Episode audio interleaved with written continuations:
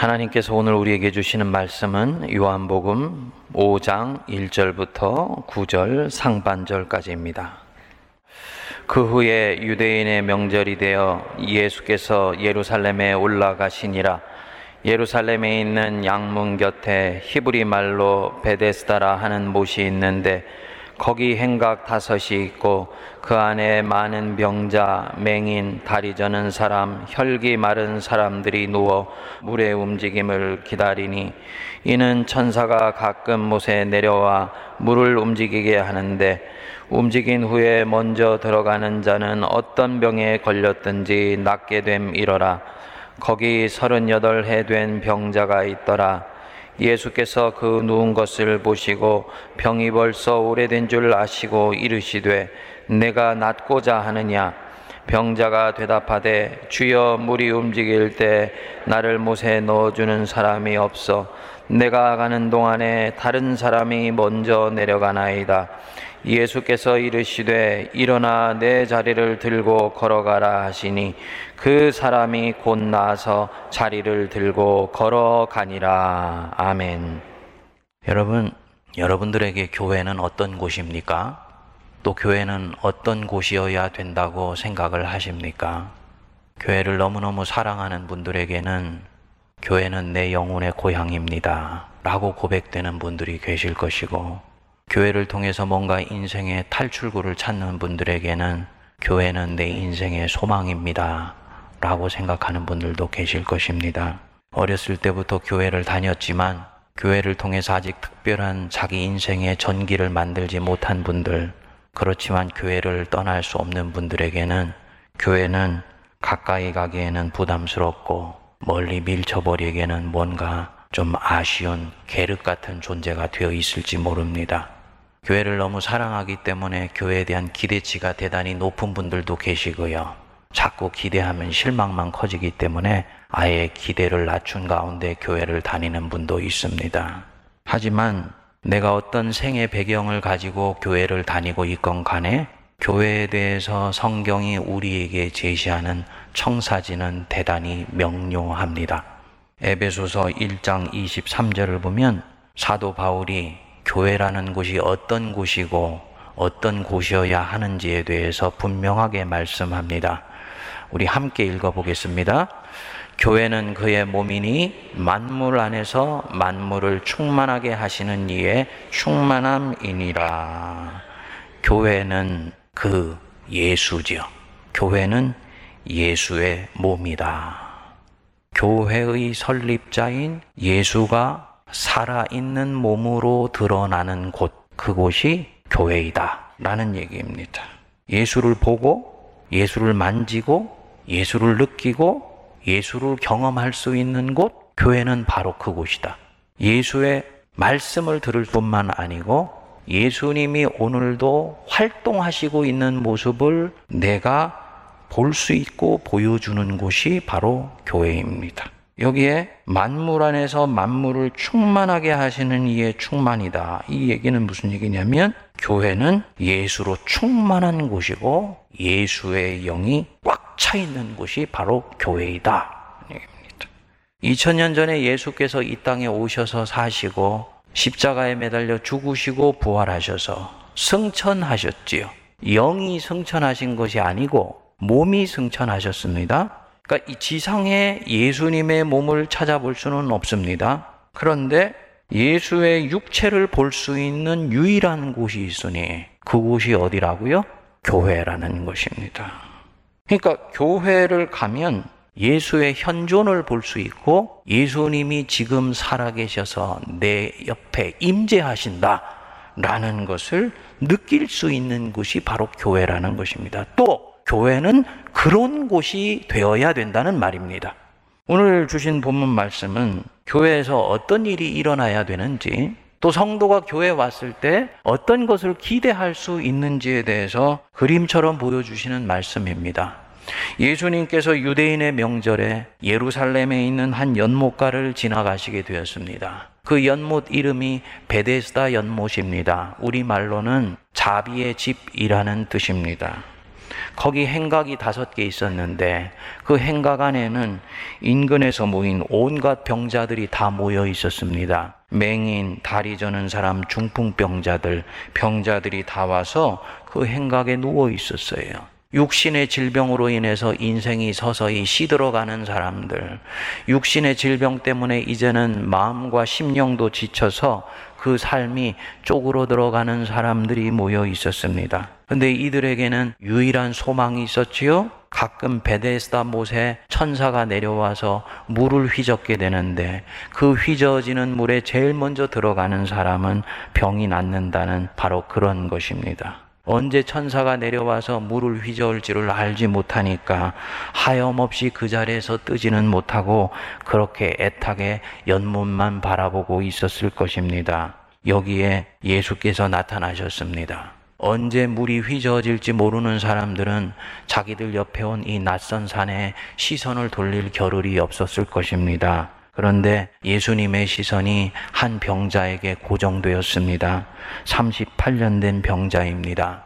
성경은 이 사람의 이름이 무엇인지 어떤 병을 앓고 있는지에 대해서는 일체 이야기를 하지 않습니다. 다만 그 행각에 있었던 사람들 중에서 가장 병증이 심해 보여서 예수님의 마음을 잡아당겼었던 것 같아요. 6절에 보면 예수께서 누운 것을 보시고 병이 벌써 오래된 줄 아셨다. 꿰뚫어 아셨다. 그 얘기입니다. 그리고 이 사람에게 질문을 던졌습니다. 네가 낫고자 하느냐? 아마 이 38년 된 병자는 지금까지도 자신의 귀에 들리는 이 음성이 자기 귀를 때리기 전까지 다른 사람들과 마찬가지로 언제 움직일 줄 모르는 그 연못에 물을 쳐다보고 있었을 것입니다. 그런데 예수가 자기에게 어떤 일을 해줄 수 있는 분인지도 알지 못하는 가운데 자기에게 묻는 이 예수님에게 비로소 연못으로부터 시선을 돌려 예수를 바라보게 되었습니다. 그리고 대답을 합니다. 물이 움직일 때 나를 물에 넣어줄 자가 없나이다. 예수님께서 네가 낫고자 하느냐? 이 말씀은 네가 낫고자 하는 의지가 진정으로 있느냐? 그것을 물어본 것입니다. 근데 이 병자는 그렇다 아니다를 대답하지 않고 물이 움직일 때 나를 그 물 속에 넣어줄 사람이 없어서 다른 사람이 먼저 내려갑니다. 라고 대답했던 거예요. 도와주는 이가 없어서 자기는 이 자리에 여전히 있을 수밖에 없다. 그 얘기죠. 근데 정말 그랬을까요? 이 사람이 정말 낫고자 하는 의지가 그토록 간절했을까요? 묵상을 해보면 꼭 그런 것은 아닌 것 같습니다. 만일 이 사람이 정말로 낫고자 하는 의지가 그렇게 간절했다면 자기 주변의 친지들의 도움을 요청해서라도 38년 동안에 단 몇 차례라도 기회를 가졌을 것입니다. 그런데 성경은 그런 얘기가 단 한 번도 나오지 않습니다. 무슨 말이냐? 그는 그저 자신이 베데스다 목가에 있는 다른 사람처럼 노력하고 있다. 나는 애쓰고 있어. 그 자체로 만족하면서 개선되지 않는 자기의 삶의 상황을 숙명처럼 받아들이고 있었던 거죠.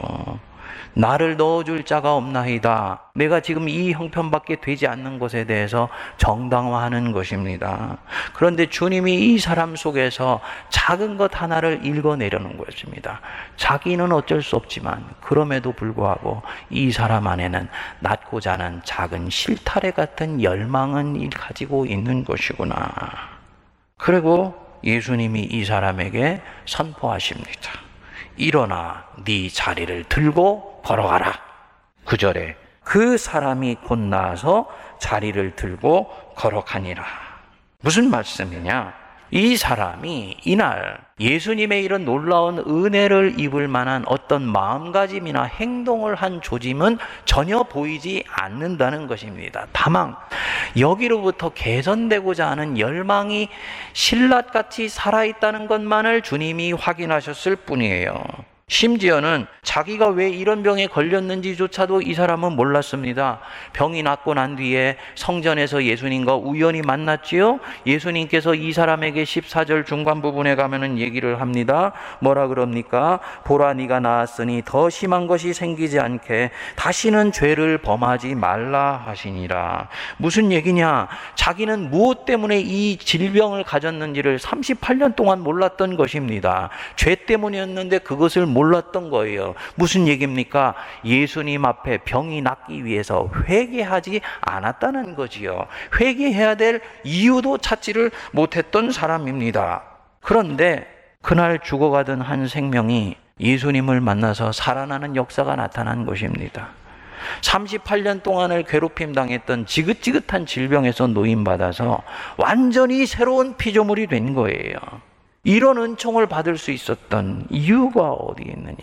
딱 한 가지. 그날 그가 예수님의 눈에 발견되었다는 것. 그거 하나였습니다.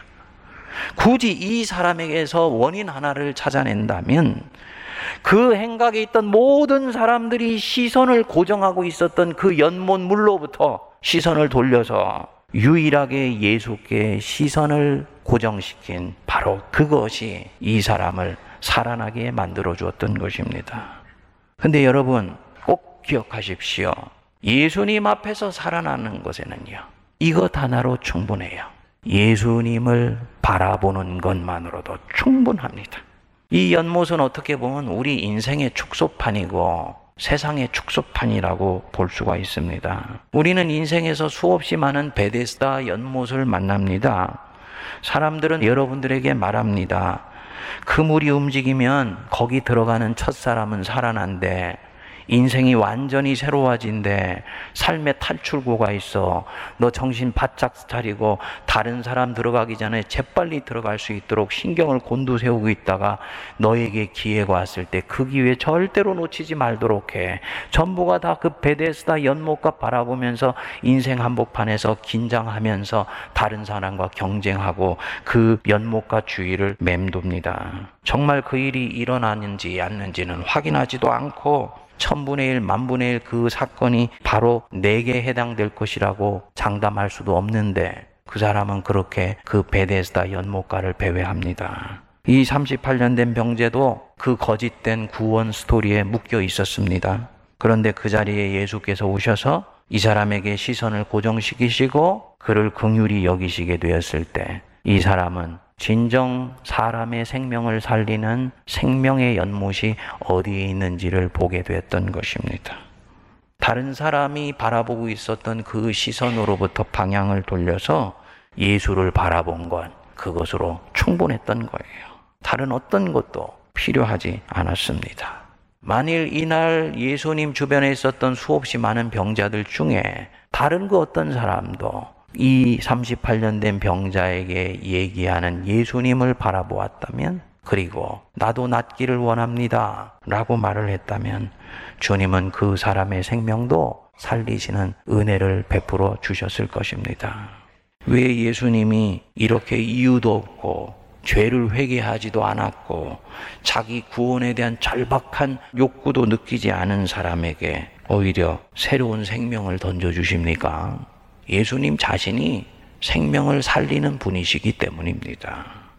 그분은 마귀처럼 죽이는 영이 아니고 살리는 영이 충만한 분이세요. 그래서 예수께로만 가면 죽어 있던 생명이 살아납니다. 믿으십시오. 그래서 이 예수님이 자신이 이 땅에 오신 목적을 명료하게 요한복음 10장 10절에서 말씀하셨던 것입니다. 도둑이 오는 것은 도적질하고 죽이고 멸망시키는 것 뿐이요. 내가 너희들에게 온 것은 양으로 생명을 얻게 하고 더 풍성히 얻게 하려는 것이라. 그래서 예수님의 이 말씀처럼 예수님께로 왔었던 모든 사람들은 다 살아났습니다. 이 베데스다 연못가에 38년 된 병자 말할 것도 없고요. 우물가의 수가성의 여인, 사해로부터 격리되어서 무덤 속에서 지냈던 거라사의 광인들, 예수를 찾아왔던 신하의 아들들, 2000년 동안 수없이 많은 사람들이 예수님께로 와서 생명이 다시 살아난 역사가 일어났었습니다. 그 중에 저도 한 사람이에요. 요한복음 6장에는 5천 명이 넘는 사람들 기아에 허덕였던 사람들이 예수를 만나서 생명의 양식을 얻는 사건이 일어납니다. 심지어 요한복음 2장에는 보면은 보잘것없던 물이 예수님의 터치를 받았을 때 잔치상을 빛내는 포도주로 변화되는 사건이 일어납니다. 그래서 예수님께서 이 땅에 오셔서 가장 심혈을 기울여서 하신 일이 무엇이냐? 생명을 살리는 일입니다. 생명을 살리는 일. 꺼져가는 인생을 살리는 일. 메말라 시들어가는 인생을 꽃피워 주시는 일. 죽음에 의해서 서서히 죽어가는 육체를 살리시는 일. 보잘 것 없어 보여서 낙심한 자기 자신 속에 있는 가능성과 잠재력을 바라보시고 인생을 꽃피워 주시는 일. 이게 예수께로 가면은 일어나는 일이에요. 일컬어서 생명구원의 역사라고 이야기를 합니다. 여러분, 이 생명구원은 영혼구원과는 같은 것이 아닙니다. 생명구원은 영혼의 구원으로부터 출발을 합니다. 예수를 믿는다. 그 순간 여러분들은 죽어서 하나님의 보좌 앞에 발견되는 은혜를 받게 됩니다. 그거는 영혼 구원이에요. 하지만 생명 구원은 바로 그때로부터 다시 시작됩니다. 생명이 구원받는다는 것이 무엇입니까? 영혼이 구원되고 이 영혼이 구원되면은 육체가 소생되는 역사가 일어나요. 몸이 축축 처진다. 이것은 몸만의 문제가 아닙니다. 영혼이 깔아앉고 있기 때문에 나타나는 일이에요. 정신이 하나님 앞에 반듯하게 서는 것. 이게 생명 구원입니다. 즉 전인적인 구원 역사. 그것이 생명 구원 역사입니다. 그러니까 예수께서 계시고 예수께서 임재하시고 예수님과 함께 있으면서 터치가 일어났을 때는 사람 안에 이런 일이 일어나는 것입니다. 교회가 무엇하는 곳이냐? 무엇을 하기 위해서 교회가 모여 있는 것이냐? 예수의 육체가 되어서 2000년 전에 예수께서 하셨던 이런 일들이 오늘날도 일어나게 하기 위해서 주님이 만드신 기관, 주님이 만드신 모임이 교회입니다. 그러니까 교회가 적어도 사교 모임이 아니고 공동의 아젠다나 역사 유산을 가지고 있는 집단도 아니고 교회가 진정으로 교회가 되고자 한다면 그 교회는 명료한 경계와 울타리를 가지고 있습니다. 무엇입니까? 교회는요, 예수 공동체입니다. 예수로 시작하고, 예수 때문에 존재하고, 예수를 향해서 존재하는 것. 그게 바로 교회입니다. 현대교회 가장 큰 맹점이 있습니다. 교회의 길과 방향을 사람의 기호에 맞춰서 인간적으로 디자인하려고 그럽니다. 이게 대단히 위험하고도요. 대단히 하나님 보실 때는 망령된 일입니다. 모세가 성막을 어떻게 지었습니까? 시내산에서 본대로 지었습니다. 구약시대 성막은 오늘날의 교회의 원형이죠. 시내산에서 본대로 모세가 땅에서 내려와서 성막을 지었다. 무슨 말이냐? 성막, 즉 교회는 인간이 인위적으로 디자인하고 방향을 잡을 수 있는 것이 아니라는 것입니다. 지금 교회라는 건물을 얘기하는 게 아니에요. 교회가 나가야 하는 길, 교회가 해야 되는 일을 말씀하는 것입니다. 무슨 말이냐니 원 설계도가 분명하다는 것입니다. 그 교회가 가는 길의 내용, 정당성은 끊임없이 교회의 원래 설계자이신 하나님으로부터만 온다는 것입니다. 신약 시대도 마찬가지입니다. 에베소서 2장 20절을 보면 우리 같이 한번 읽어 보겠습니다.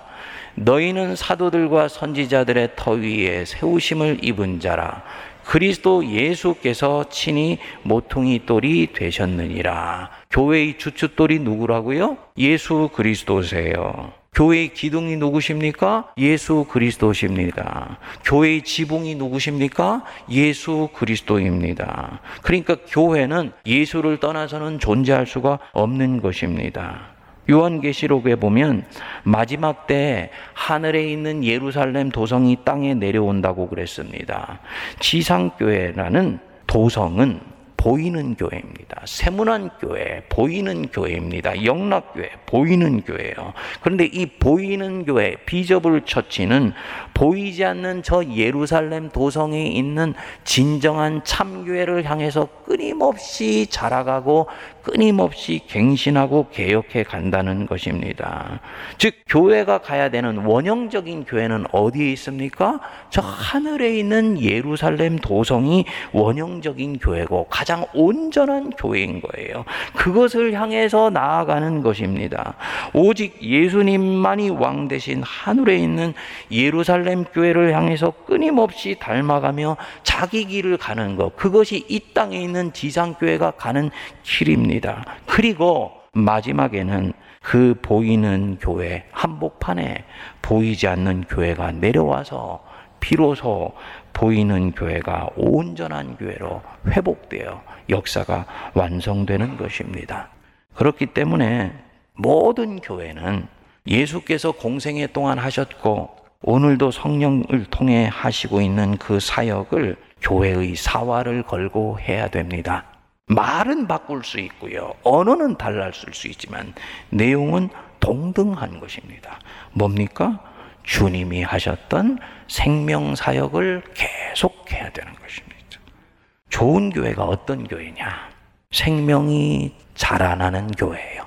끊임없이 새로운 생명 창조의 역사가 일어나고 있는 교회. 그것이 좋은 교회입니다. 회개와 거듭남의 역사가 일어나서 새 생명이 탄생되는 일이 뚜렷이 증거되고 보여지는 교회.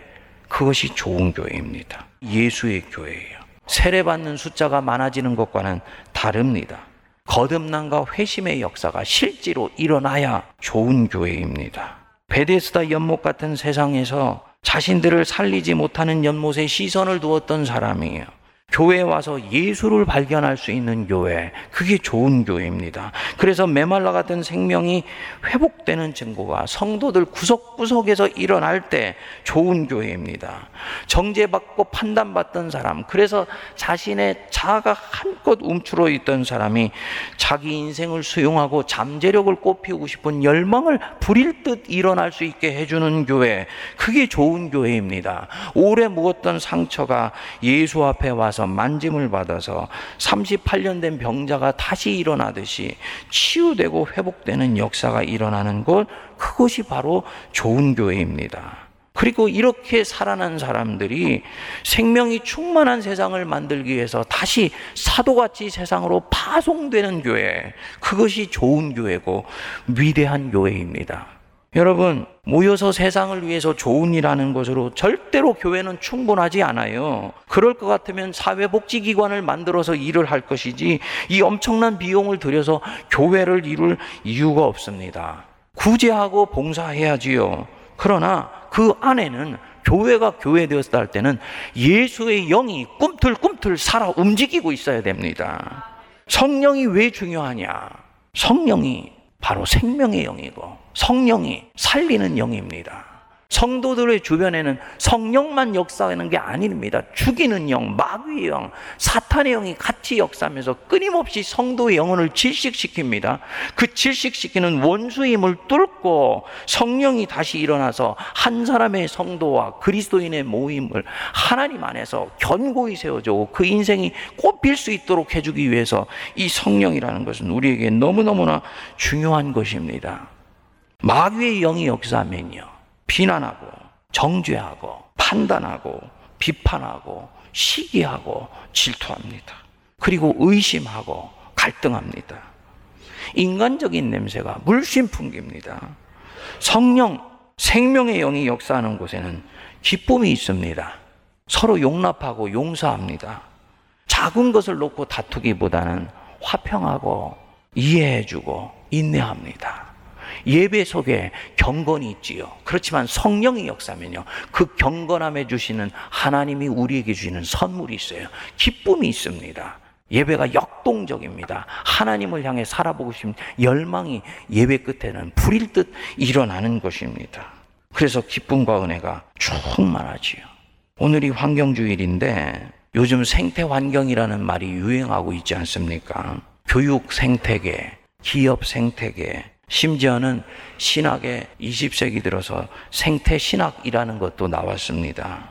이게 뭐냐면 하나의 생명이 씨앗처럼 심겨져서 그것이 뿌리를 내리고 위로 가지를 뻗어서 꽃을 피우고 때가 되었을 때는 열매를 맺어서 다시 세상으로 흩어지는 재생산되어 일어날 수 있는 생명이 자라가고 열매 맺을 수 있는 좋은 환경이 만들어져 있는 것을 생태 환경이라고 이야기를 합니다.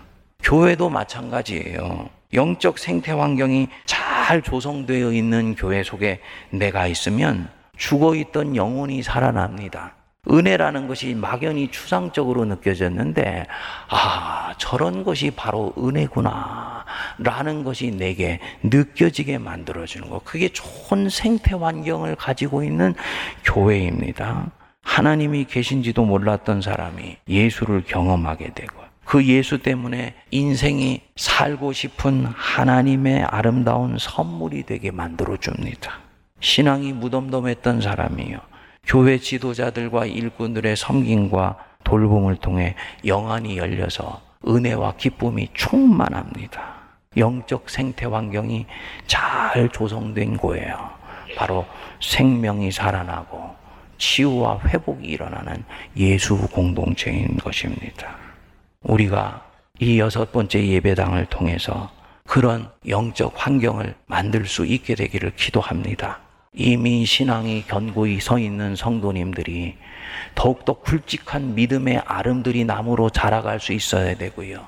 그 거대한 믿음의 거목들 밑에 작은 연약한 생명 하나가 심겨졌을 때 그 그늘 때문에 오히려 메말라 죽어가는 것이 아니라 그 생명의 큰 틈 속에서 그 생명이 밑으로 뿌리를 내리고 위로 가지를 뻗어서 열매를 맺고 아름다운 신앙의 숲이 구석구석에 만들어지는 거 그거 바로 생명이 자라나는 교회고 주님이 꿈꾸시는 교회입니다. 구역, 교구, 사역 부서가 다 이런 곳이 돼야 되죠. 이런 성도들이 모였다가 흩어지면요. 세상에는 사방이 불덩어리이기 때문에 세상은 자연히 그들로 인해 변화되게 되어 있습니다. 반대로 어떤 교회는요. 갖고 있던 은혜도 식어버리게 만듭니다. 얼음장 옆에 모닥불이 가면 곧 꺼져버리듯이 내가 갖고 있던 은혜도 싸늘하게 식어버리게 만듭니다. 하나님에 대해서 냉랭하게 만듭니다. 신앙을 지적인 회의에 빠지게 만듭니다. 생명이 말라가는 곳이에요. 영적 생태 환경이 아주 안 좋은 교회입니다. 사랑하는 여러분, 우리 여섯 번째 예배당에서 시작하는 우리 세문안 교회가 생명의 역사가 일어나는 교회가 되기를 바랍니다. 전인의 치유와 회복이 일어나는 교회가 되기를 바랍니다. 예수 때문에 존재하고 예수를 향해 존재하고 예수 안에서 끊임없이 머물러 있음으로써 인간의 영혼이 회복되고 전인이 치유되고 몸이 건강하여지며 이들의 인생이 꽃 피워질 수 있도록 만들어지는 그런 예수 공동체 될 수 있게 되기를 바랍니다. 생명 역사가 이렇게 일어나는 생태 환경이 아름답게 만들어진 세문안 교회는 21세기의 새로운 에덴 동산 같은 교회이다. 샘이 끊어지지 아니하는 교회이다. 바로 그런 교회 만들어 갈 수 있게 되기를 기도합니다. 그래서 세상을 변화시키는 역동적인 교회와 성도들 되시기를 주님의 이름으로 축복드립니다. 기도하겠습니다. 하나님 아버지, 세상의 많은 사람들은 베데스다 연못이 저쪽 저 문 밖에 있다 얘기하며 누각 밖에 있다 이야기합니다. 그러나 저희들은 진정한 생명의 연못은 우리 옆에 지금 와 계신 예수님 안에 있음을 믿으며 세상의 거짓된 구원의 스토리에 묶여 있던 그 시선을 돌려 예수님께로 눈길을 고정시킵니다. 은혜를 내려주시고 저희들을 새롭게 하여 주시며 새로운 피조물로 엮어 주시옵소서. 예수께서 이 땅에 계실 때 하셨던 죽은 자를 살리시고 안진뱅이를 일으키시며 손 마른 자를 고쳐 주시고 사마리아 여인처럼 오랫동안 묵혀 놓았던 상처와 아픔과 눈물이 씻겨져 내려가는 생명 역사를 오늘 우리 세문안 교회가 아름답게 감당하게 하여 주시고 죽어가는 세상 한복판에 하나님의 베데스다 연못 역할을 넉넉히 감당하게 하여 주옵소서. 우리 주 예수 그리스도의 이름으로 기도하옵나이다. 아멘.